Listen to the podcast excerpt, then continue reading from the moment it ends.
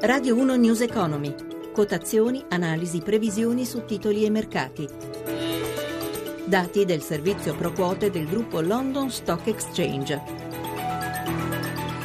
Gli acquisti di titoli di Stato della BCE non disincentiveranno le riforme, semmai ne aumenteranno i benefici, lo ha rivendicato il presidente Mario Draghi intervenendo ad un convegno sulla BCE a Francoforte. Le varie misure recenti decise dalla Banca Centrale, ha detto Draghi, possono aiutare una ripresa economica più sostenuta. Il programma di acquisto bond della BCE mette l'Eurozona al riparo dal contagio della crisi greca. Buongiorno da Paola Bonanni, così dunque il presidente della BCE. Allora partiamo Partiamo dal rendimento dei titoli di Stato, dallo spread, dall'euro. Subito la linea a Milano con Michela Coricelli. Buongiorno. Buongiorno. Effetto Draghi, diciamo così, anche sullo spread tra BTP italiano e Bundo tedesco in calo, oggi a 96 punti base. Ma ancora più importante, per alleggerire il nostro indebitamento, calano i rendimenti dei titoli decennali all'1,18%, minimo storico, dunque conferma del sorpasso rispetto ai bonus spagnoli. Effetto Draghi anche sull'euro, nuovo minimo. Eh, e praticamente da 12 anni la moneta unica vale stamani 1,06 dollaro. E come si stanno comportando oggi i titoli, Michela?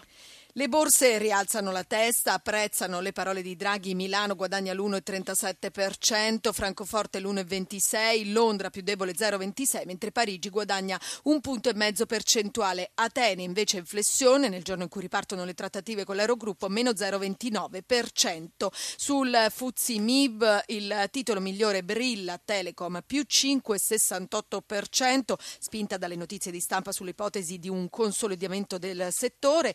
Bene anche anche Finmeccanica più 3,72%, Banca Popolare di Milano più 2,83%. Gli unici due titoli negativi del Fuzimib, Atlantia meno 0,63%, Gtech meno 0,55%. E grazie a Michaela Coricelli, naturalmente l'appuntamento nelle prossime edizioni ed ora come insomma, per tutta la settimana ci guida eh, Marco Caprotti di Morningstar. Buongiorno. Buongiorno a voi che ci ascolta. Allora, in Parlamento Caprotti sta proseguendo alla Camera l'esame degli emendamenti al decreto legge sulla riforma delle banche popolari sugli investimenti, ma per i risparmiatori, per gli investitori, cosa comporta una riforma delle banche popolari? Beh, diciamo che la, vabbè, l'argomento qui rischia di, di, di, di, sforare nel politico, però cerchiamo di stare eh, su, su, quelli che sono gli effetti che possono essere per, il, sì. per gli investitori. Tendenzialmente, ehm, secondo l'opinione comune degli analisti, eh, questa riforma, se andrà avanti, aprirà maggiormente eh, il mercato delle popolari alla possibilità di fare fusioni e acquisizioni. Questo significa che eh, le banche popolari più grandi faranno in qualche modo da, da, da aggregatori eh, nei confronti del, delle banche popolari più piccole. Quindi, Quindi anche sostanzialmente un... le, gli azionisti delle, delle, società più piccole eh, si troveranno prima o poi, i tempi poi andranno visti, un'offerta per essere acquistati da delle banche più grandi. Certo, ora veniamo subito, abbiamo sempre poco tempo, alle domande degli ascoltatori. Iniziamo con la prima. Buongiorno, sono Felice da Como. Volevo fare una domanda all'esperto. Visto l'andamento purtroppo del calo del petrolio, ho preso una bella battuta eh, in borsa per le azioni Eni. Vorrei avere un consiglio come mi devo comportare. Devo uscire oppure resistere con la speranza che vadano sulle azioni? Grazie, buongiorno. Come rispondiamo? Beh, se ha preso una bella botta, eh, sarebbe, un'opzione potrebbe essere quella di vendere e capitalizzare la perdita. Eh, d'altro canto eh, bisogna anche tener conto che il prezzo del petrolio prima o poi è destinato a risalire, eh, quindi probabilmente ne beneficeranno anche le azioni Eni. In una situazione di questo tipo di solito si suggerisce di vendere il titolo sulle vendere il titolo e acquistarlo poi sulle debolezze. In questo caso il titolo sta andando giù e peraltro stiamo rivedendo i giudizi su tutto il settore petrolifero proprio alla luce del, del prezzo del petrolio. Stiamo anche noi cercando di capire eh, un pochino meglio cosa succederà. Naturalmente avremo modo di parlarne nei prossimi giorni. Veniamo alla seconda domanda. Buongiorno, sono Flavia di Trento. Io possiedo 3.000 MPS a una media di 0,70 centesimi. Perché ho letto che c'è un raggruppamento prima del momento di capitale, volevo sapere se è meglio trattenerle o venderle. Prego.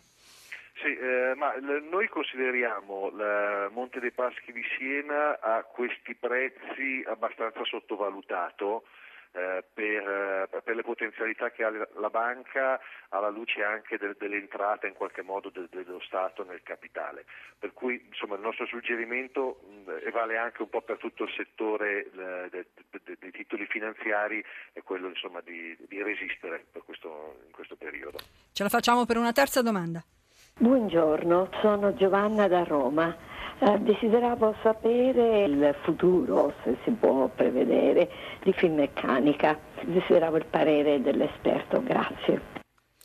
A lei Caprotti. Allora, eh, ci, ci, vorrebbe la sfera di cristallo, però in, in, per quanto riguarda le valutazioni noi la consideriamo in questo momento eh, abbastanza sopravvalutata. Oggi quota intorno agli 11,6 euro, secondo noi un prezzo più ragionevole per questo titolo sarebbe intorno agli 8 euro. Ha corso, ha corso molto perché ci sono state molte notizie eh, che hanno interessato la società. Nel diciamo, prevedibile futuro, se, se dovesse insomma, mancare l'attenzione del, dei media diciamo così, sul, sul, titolo, eh, dovrebbe allinearsi a valutazioni più, più congrue.